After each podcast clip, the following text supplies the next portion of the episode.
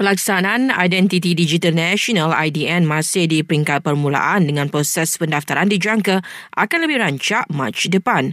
Menteri Komunikasi dan Digital Fahmi Fazil berkata selain memudahkan rakyat Malaysia, sistem itu juga dapat menjimatkan perbelanjaan kerajaan.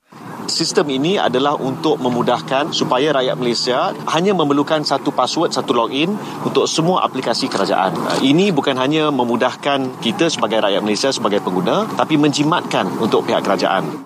Tambah beliau, tidak seperti negara-negara lain, IDN di Malaysia tidak merakamkan cap jari atau iris sekaligus menjamin keselamatan data pengguna. Bilangan mangsa banjir di Kelantan terus meningkat. Terkini lebih 4,500 penduduk ditempatkan di PPS melibatkan jajahan pasir mas dan tanah merah. Lebih 3,600 kes COVID-19 dilaporkan pada minggu yang berakhir 25 November lalu, naik 57% berbanding minggu sebelumnya. Menurut Kementerian Kesihatan, majoriti kes iaitu 48% melibatkan mereka yang berumur 20 hingga 40 tahun dan lebih 98% hanya bergejala ringan.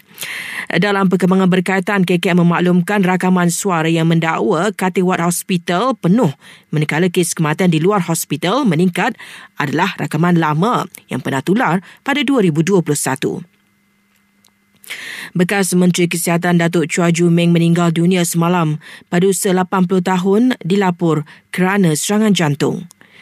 Dan Fasha Sanda sedang menjalani penggambaran drama 50 episod berjudul Malang Si Putri. Aktris itu memaklumkan Hara Metro dipegang watak utama dalam drama tersebut yang akan disiarkan di Astoria mulai Februari depan.